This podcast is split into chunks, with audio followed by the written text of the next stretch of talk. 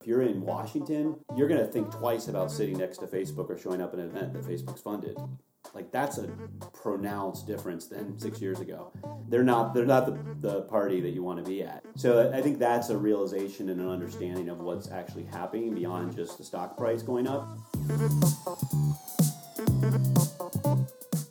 You're listening to FIPP Unscripted, the podcast that chats to the big names in media about their passions, their opinions, and their personal experiences in this challenging industry. This podcast is brought to you by Pressreader, the world's largest digital newsstand. With Pressreader, publishers reach diverse audiences and monetize their content in new ways. Bring your publications to every corner of the globe, including at sea and in the air. Join Pressreader today. Hello, and welcome to episode 5 of Media Unscripted. Today, we are joined by Jason Kint, who is the CEO of Digital Content Next. Now, in case you don't know who they are, DCN, as they're known in the business, is the US cousin of FIPP. And the trade association represents some of the biggest brands in digital content, guiding them through the murky media waters. Jason is a 25 year veteran of the digital media industry, having led the evolution of CBS Sports into a multi platform brand. Prior to that, he worked in various executive roles, launching and leading all of the Times Mirror magazine's flagship websites. In this interview, Jason talks about what DCN brings to the industry, the changes he has seen, current trends, and what the future looks like for online content, which he believes is pretty positive. As you might expect, we talk about fake news or toxic sludge, as Jason calls it the trust issue it causes, and why social media platforms need to do more to prevent the spread of disinformation rather than just blocking accounts. We also talk about the different legislative efforts going on across the world against Google and Facebook. Jason has always been very outspoken about their duopoly, and we talk about the growing awareness of the imbalance of power in publishing, but how there is still a long way to go. Other topics up for discussion include the importance of CEOs having an approachable personal brand, the public's perception of the media industry, and why they are hungry for brands they can trust. There is so much more that we cover in this interview, so let's see what Jason has to say. Jason, hello, welcome to Media Unscripted, from one side of the pond to the other, from Digital Content Next to FIPP. Thank you so much for joining us. I just want to dive straight in actually and ask you a question about, about Digital Content Next because you changed your name, didn't you? You were the Online Publishers Association up, up until 2014. And I'm just curious to know why the name change and kind of what that represented and what it meant to its members. Sure. Um, yeah, we did it 2014 as part of a relaunch of the organization. And the intention to was recognize what the intention was to recognize um, what made us unique, which was we were exclusively focused on the companies that are creating the content, the news and entertainment, and we were also wanting to be exclusively focused on the future, right? And so we were bringing together a lot of different verticals under one roof um, with an agenda of figuring out and shaping the future that it would be a good one for trusted content. And so that was the that was the method behind the madness. Um, a lot of people call us DCN now, but but uh, it's it's stuck. Pretty impressive members. Can you just talk me through some of the key players that you work with? Sure. I mean, you know, within each of those verticals of newspapers, magazines, television, and, and pure plays, importantly, kind of those that were born out of the digital world, um, we've got you know, much of everybody. And uh, the you know from the what would be classically called the newspaper category news properties with New York Times, Wall Street Journal, Washington Post, international groups like Financial Times. But then we have your CBS, NBC, Disney, uh, Paramount, I should say, instead of CBS at this point. Um, it's on down with the TV companies, Warner Media. But then we've got pure plays like Vox Media and mm-hmm. Business mm-hmm. Insider, mm-hmm. Atlantic, and you know really across every category. Even in, you know NPR, more of an audio company. Um, so so really recognizing that those definitions of the past no longer are really relevant as you think about the future world, which is driven really by, you know, by the internet uh, and IP protocol. The other thing that's fairly unique is we look at the entire the entire revenue model, the entire strategy from the brand down, and not just advertising, for instance. Sure. I was going to ask you exactly what exactly does DCN offer these brands? What you know, why are they on board? They're huge names. What do they get from being part of your association? You know, we we bring them together um, in you know closed door rooms often for best practice sessions to learn from each other in a trusted environment. Mm-hmm. We do a lot of proprietary research, benchmarking, uh, quarter to quarter, annual, kind of where the, the revenue trends are going and all parts of the, the media environment from mobile to desktop to video. Uh, we also do advocacy and policy work for them, both in, in DC, but then in the state level where there's a lot of activity here in the US, and then in Brussels or even Australia last year where a, a critical new law was passed. And so um, it, it runs the kind of typical work for a trade association. We also have a subsidiary organization under our nonprofit called TrustX, which acts as a, a private mm-hmm. exchange for our members that delivers advertising in a way that we think is more respectful of, of where the future is going. You're obviously you're at the front line of publishing. So where is the future? What's the current trend at the moment? You know, we like to think we're always a, a few years ahead, and so you know where I think uh, three, four years ago, you know, certainly when we re- relaunched, um, we had a lot of concern around the ways that the media environment was eroding as we shifted towards more automated, automated ways of doing things, which, you know, at their very core should have been a positive because we could find more efficient ways to deliver mm-hmm. advertising and to distribute news and entertainment across other platforms in the digital world. But the the industry hadn't matured yet, and there was a lot of disruption and erosion of that trust between consumers, advertisers, and, and publishers. And really believe in the last mm-hmm. few years we've seen a lot of progress and both in the I think in the press coverage of of the industry and what's happening in in regulator channels and in legislative legislation work that's happening and I think it's maturing the way we think about digital in a way that will be more positive for for our members. Um, you know what's really unique about about premium publishers and our members is that they have a direct and trusted relationship with the, the audience and with the advertisers and a lot of the mm. a lot of the progress that's happening is respectful of that whether it be you know changes to way data can be used or you know limitations on on gatekeeper power that's happening in, in Europe and monopoly power and so um, we're seeing a lot of positive trends across our members organization and that's it's actually showing now in some of the revenue growth too and I know that before this interview now, we've had a little chat about what we want to talk about, and you mentioned that DCN has enjoyed its strongest year in history, which I would say is surprising given the current climate, COVID 19, etc. Um, what has driven that change? You know, it's we've seen it build up the last few years, and certainly COVID um, has forced us, like anyone else, to find new ways to to serve our members, and a lot of that's been through the through the virtual world and but it's allowed us also to engage more broadly. We've had a lot of interest in our organization from overseas, from from Europe, from uh, Canada, mm-hmm. from Australia, our agenda. So we've been able to engage more um, easily in that way. I think our members more broadly have been able to engage um, because most of what we did before COVID was was in New York, and we'll, we're adding all that back in mm-hmm. this year. But but we kind of were mm-hmm. we're forced to find new ways to serve our members while at the same time all the ways that we have in the past are being layered back in.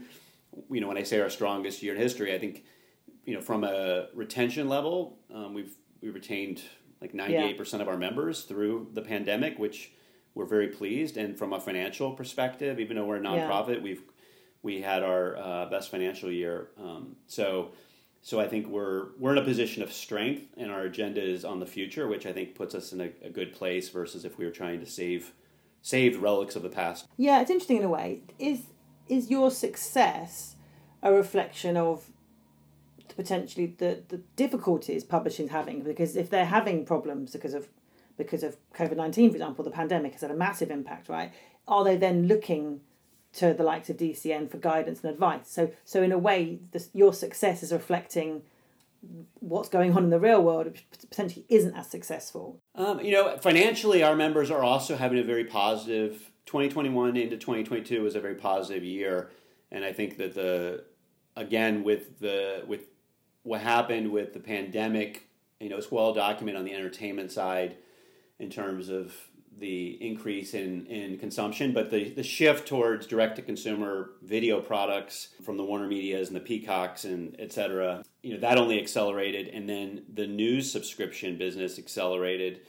And so, and now the advertising market's coming back. Uh, yeah. You know, obviously the last month creates a lot of additional uncertainty, but with Ukraine, et cetera. But, um, but the trends are positive, Charlotte, coming out, which is is is great. I, I do think you're onto something in that the needs there there is a need that we've been able to deliver on, and that's been important to that success. And so, mm-hmm. you know, a very uh, tactical example would be we regularly surveyed our members regarding uh, how they were handling the pandemic and and what they were doing in terms of of back to office, and and we're able to give them kind of some guidance and in terms of what other media companies were doing, and I think that was helpful. But then, you know, another reflection would be that there's you know lots and lots of lawsuits right now around Google and Facebook that are happening, particularly in the antitrust world, and we've been very active in those. And I think that's also been very helpful to our members. So sure, I was going to ask you about that. I mean, sort of the you know the biggest kind of news stories in online publishing in the past year or so has been different legislative efforts that are going going on across the world against Apple, Google, Facebook, Amazon. For example, you just touched on the antitrust legislation, which is trying to put an end to the, their dominance in online media and advertising.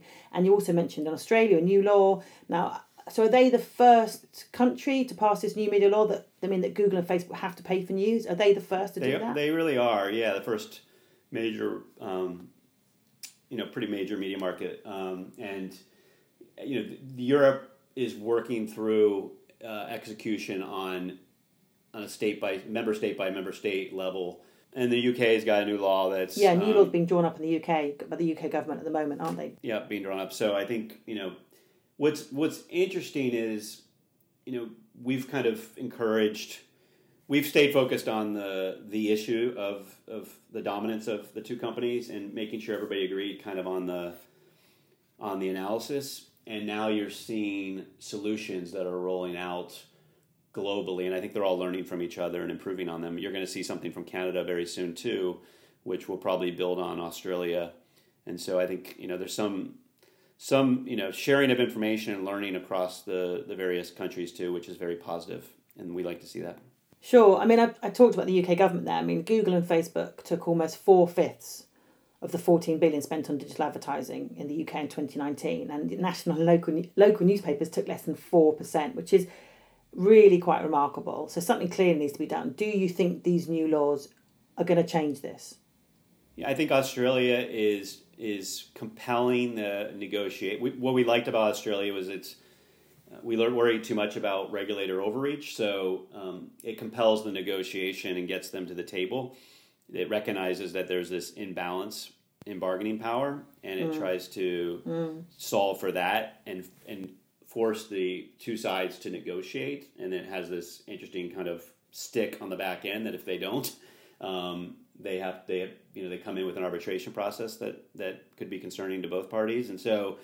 I think Australia is making a difference. I think it's making a difference not just for the big news companies, but it is for the small and mediums too. Um, that's starting to happen now, and and I think that's a very a very good thing. Um, and so you'll see that roll out. But the, the important thing is having that stick that kind of forces the negotiation.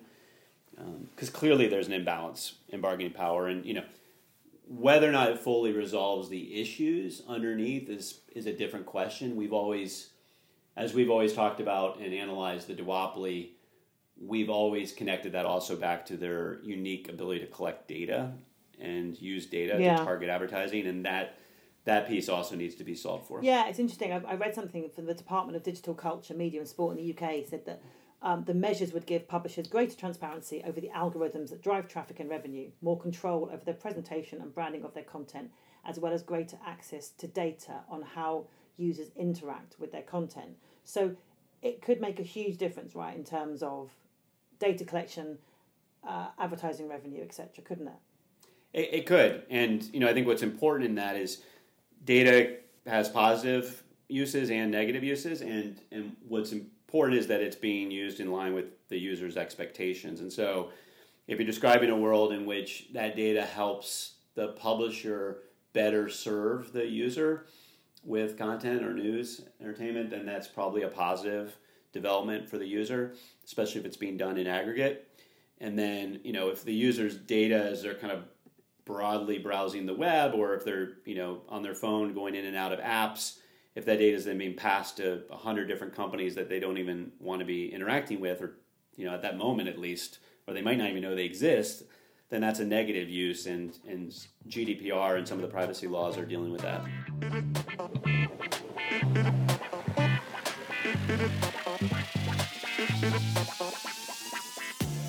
I know there's also a big drive to classify Facebook and Google as publishers rather than tech companies.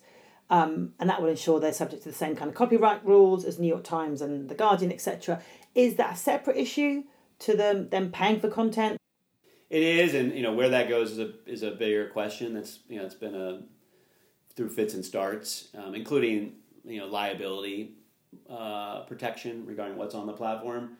Um, you know, it's there's clearly a definition for a platform where it it consists entirely of user generated content, where the platform is kind of a dumb platform, if you will, and mm-hmm. and you know, and there's some sort of liability protection for for that.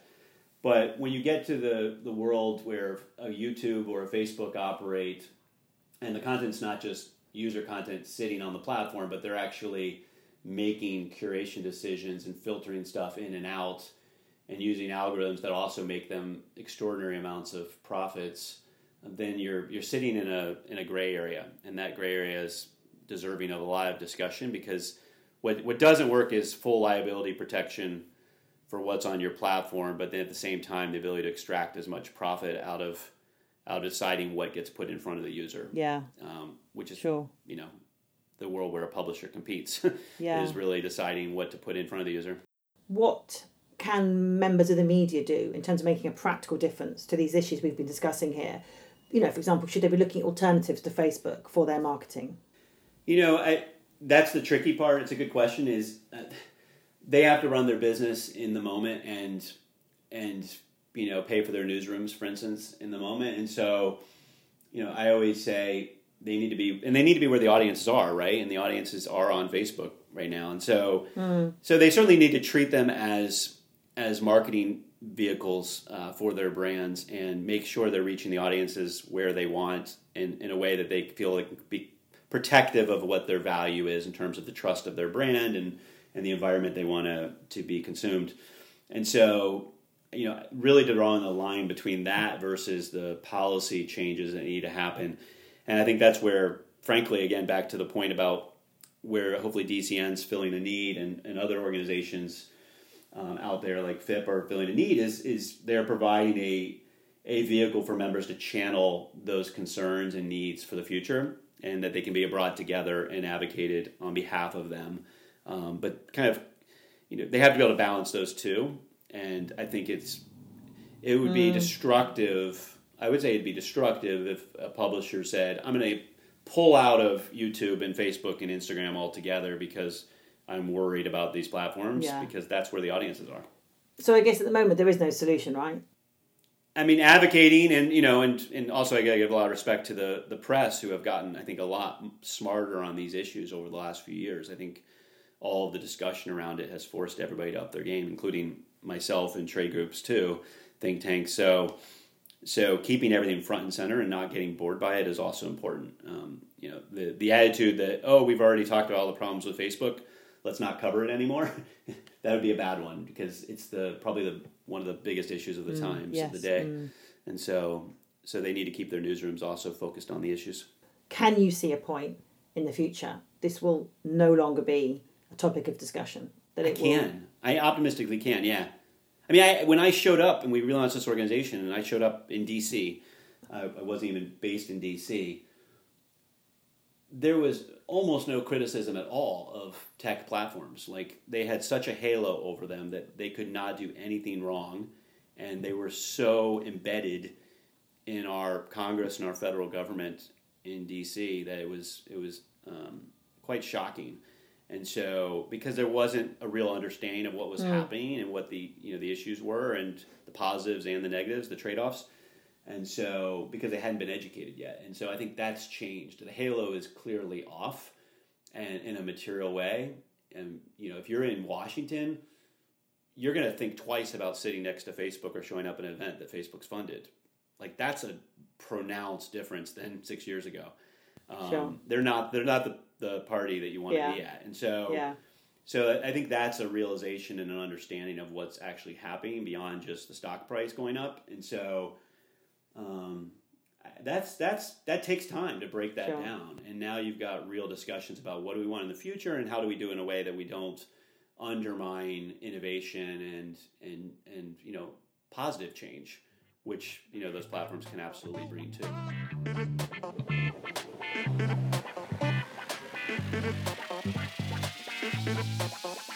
And I know you've always been very vocal about the criticising the, the duopoly of Facebook and Google. And back in 2014, you wrote to Google and Facebook, wrote a letter to them.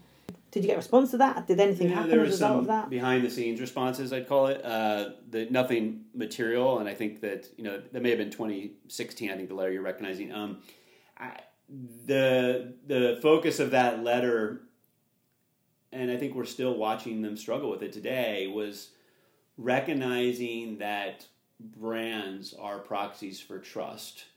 That you know, if you strip a piece of news and entertainment from the brand or the publisher, and you don't use that brand as a signal of value, then you're going to undermine the the trust of the the public in civil society, and, and that's going to be an issue. And and so both platforms had uh, you know a large amount of I think I I might have called it toxic sludge or you know this kind of litter of the of the platforms, and you know for the extraordinary amount of resources that Google and Facebook have, and at the time and, and still today, you know, they're capturing 80, 90% of the growth in our industry in terms of advertising, the extraordinary amount of resources they have in terms of engineering talent and, you know, projects they get excited about and work on, whether it be, you know, Facebook in the virtual world or, or, you know, Google and self-driving cars, like we didn't see them and we still haven't seen them put that sort of extraordinary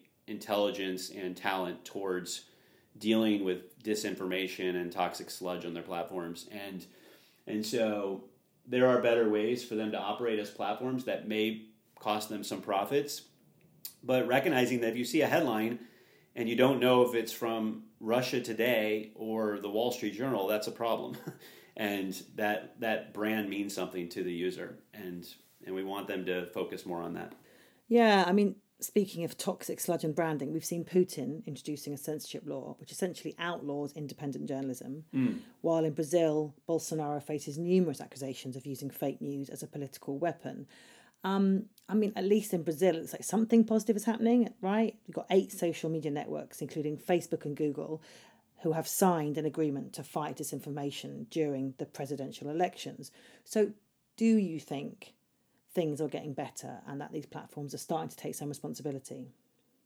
You know, it's um, one thing we've tried to do, and this is our analysis on this end, you know, where there's been a lot of debate and discussion around misinformation, disinformation, censorship, et cetera, is we've stayed focused on the antitrust issues in that, you know, with the extraordinary market power of, of a couple companies making the decisions and the lack of competition, that has all sorts of downstream effects, and we think the quality of information is is is one of those too. Um, with the, you know a simple kind of lay lay version of that question is like if Facebook didn't own Instagram over the last three or four years, like that letter that we talked about that I that we sent to Mark Zuckerberg, they would have re- reacted differently, right? They would have reacted more aggressively um, to the issues that have hit Facebook in the last number of years if they didn't own Instagram. The fact that they own Instagram gave them the comfort to not deal with the problems at the at the level they need to deal with them,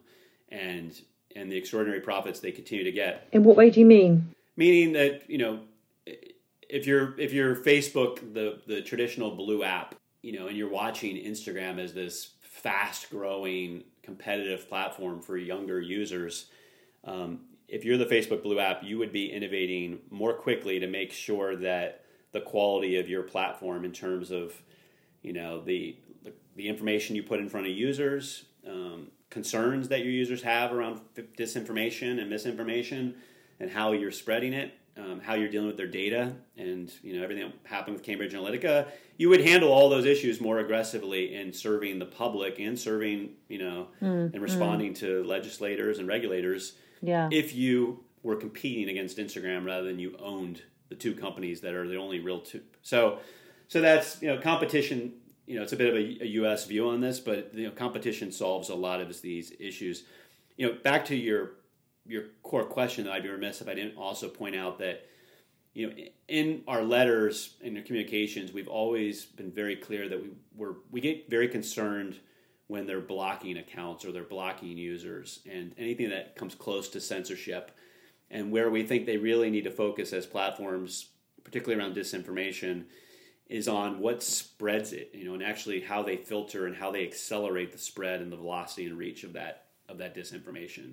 And you know, putting labels on things is one thing, but also making sure it doesn't spread. Like, you know, the, they kicked Donald Trump off the platforms, and that should make us all uncomfortable because he was currently president you know, to some extent that one company has that power, maybe the solution is to leave them on the platform and make sure nobody sees them. Yeah, and as well as preventing the spread of disinformation, it's also all about protecting freedom of speech, right? Right. And I mean, on top of this, there's the complicated matter of, well, I mean, who decides what disinformation is? Because right.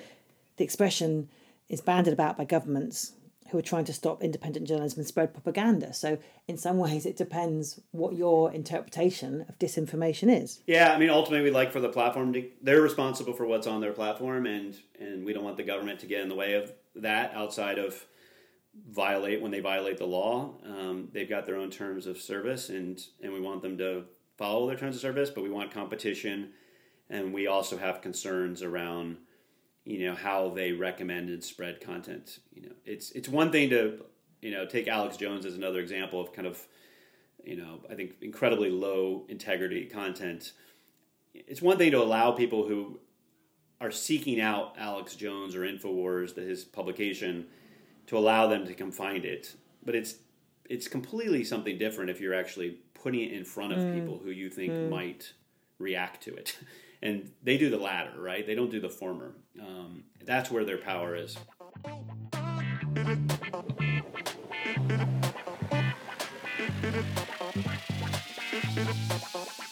Following on from that, I want to talk to you about another major player in social media, which is Twitter. And I know you're a fan, um, over fifty thousand followers. I'm, you know, I'm active. I'm a very active user. Um, some of the problems that we're talking about also exist on Twitter for sure. Now, that's obviously your voice piece and a place where you can express your own opinions. And I just wanted to ask about personal branding and how important it is for executives like yourself to show the human face of their company.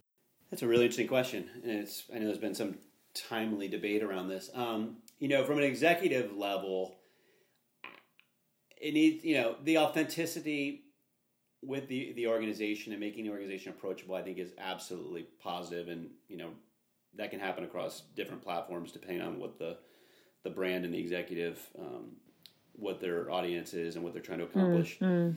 Uh, it has to be authentic, right? Yeah. And so you know, I spent a long time before I took this job in a senior executive roles, including you know at CBS Sports, and I was always urged to to be active, and and it came actually maybe it's ironic to hear this, but it came uh, less natural for me. It wasn't something that I really was mm, seeking mm. out at the time um, to be a public face, but it was, you know, it was at the time it was a way to be more authentic and kind of give a behind the scenes view into into how the media gets made, and so very interesting in that regard. But it has to be natural, I guess. Um, in in the role I'm in now, and and what's unique and why Twitter actually I think is probably the right platform is you know, trade associations, member associations, people who are trying to figure out the future together. Um, there's a lot of active discussion. There is a need to be able to react quickly to what's going on. There's a need to not be responsive, mm. you know, three months at a time and you know write an op-ed anymore, like every three months or six months, like a trade group maybe did back in the past. And so, so you know, we have very clear principles as an organization. I try to embody those and live by them um, but be active in the you know discussion day to day. And you know, most journalists are active on Twitter, right? Yeah. they very much skew towards journalists, and so it allows me to to have regular back and forth, you know, public, private, etc., based on you know what's going on and being 100% transparent about it, which you know I think at the end of the day also hopefully is a bit of the antithesis of what we see with these kind of opaque platforms. Where you know we don't know what they're doing, and they, they work on quotes on background with reporters, and so um, we put it out there, and I you know I think that's been our strategy, and it's you know hopefully it's working. Sure. And do you think that again, following on from we've talked about fake news and that the, the trust that people have in media, do you think the media in general is seen as approachable and trustworthy? Um, or do you think the public kind of see it as a closed shop and in the pockets of big corporations and the governments? I always, I'm I'm pausing just because I always hesitate in talking about the media broadly. Sure, yeah. Uh, you know, the media broadly, clearly as an entity, um, has lower trust than it's had in a long time. Um, you know, but at the same time, individual brands are very much trusted, depending on the relationship they have with the the audience. And you know, in entertainment that can be less controversial, but it's meaningful. You know, I think there's a whole massive uh, audience right now for like a product like Disney Plus, where parents are saying, "I'll put my kid in front of Disney Plus. I trust Disney Yes, as a company, as a brand." Um, and I'll put them in front of that versus you know YouTube or TikTok where I don't know what they're necessarily going to get. Um, in the news space, then it, you get into uh, some of the polarizing discussions we've had over the last few years. But still, you know, brands like Fox News with conservatives are as trusted as any brand out there, and brands, you know, the counter of that on the progressive side is is highly trusted, and there's a whole range in the middle, and so. I think they're as trusted as they've ever been at the individual level. And I also think what's important broadly is that trust is built at times of vulnerability. And so if you think about pandemic, you think about what's going on in Ukraine, people are hungry for who they should trust and young people in particular are seeking out new mm-hmm. brands that they trust. And so it's a massive opportunity right now for for news and entertainment brands. Sure. I mean, that leads nicely on to. I was going to say, how how do you how do you feel personally? How do you feel about the future of digital content? Yeah, I'm more optimistic than I think I've been since we relaunched this organization, and and I think that's based on some of the things we've been talking about, and the industry broadly has been talking about, have been happening now the last few years.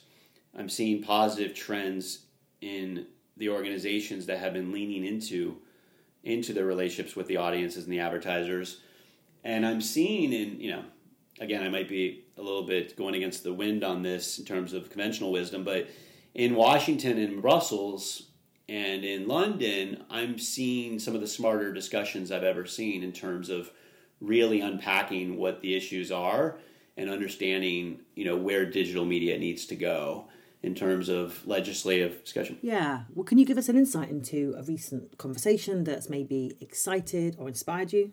Sure. I, you know, I think in the U.S. where we focus a lot on polarization and and, and the two parties uh, being on opposite sides of, of discussions, I'd say conservatives and progressives, Democrats and Republicans are fairly aligned on antitrust right now.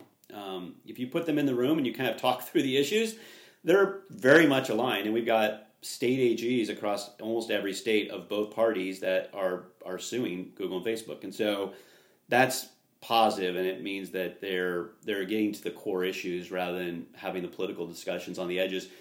In Brussels, the Digital Markets Act is is very close to passing, which is a gatekeeper law, and and it's got really broad support across all the parties, and it's a very smart bill, and so um, that that makes me feel good. Um, if you could wave a magic wand, a DCN wand, and make one change for the media industry, what would it be that you think would have the most powerful impact?